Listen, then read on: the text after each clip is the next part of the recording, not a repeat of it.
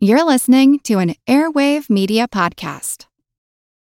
When you need mealtime inspiration, it's worth shopping Kroger, where you'll find over thirty thousand mouthwatering choices that excite your inner foodie. And no matter what tasty choice you make, you'll enjoy our everyday low prices, plus extra ways to save, like digital coupons worth over six hundred dollars each week. You can also save up to one dollar off per gallon at the pump with fuel points. More savings and more inspiring flavors make shopping Kroger worth it every time. Kroger, fresh for everyone. Fuel restrictions apply. There's an old saying that everybody lives downstream. And when you're downstream from a coal mine, you want to find out what the impacts may be from what's happening upstream.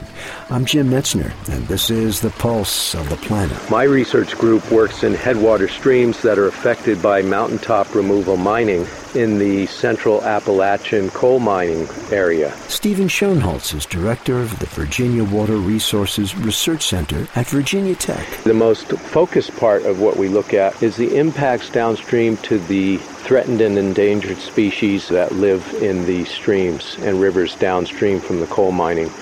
What happens when uh, mountaintop removal mining occurs is the rock layers above the coal seams are removed through large-scale explosions, and when it gets exposed to rainfall, it produces a whole bunch of different dissolved solids. And we notice that in the streams, draining areas that have been exposed to mining activities, those levels of dissolved solids are much higher than in reference streams. One way that Doctor Schoenholtz and his team check on the effects of those dissolved solids is to monitor the population of insects, particularly flies, downstream. Certain species of those flies are very sensitive to changes in water quality, and what we see is as the dissolved solids goes up, the overall diversity and quality of the bug community tends to go down.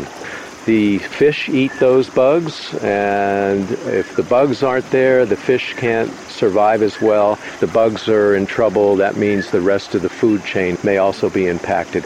Also, if there are problems in a headwater stream indicated by a problem with the bug community, odds are there may be impacts downstream, far from where the mining activity occurred. I'm Jim Metzner, and this is The Pulse of the Planet.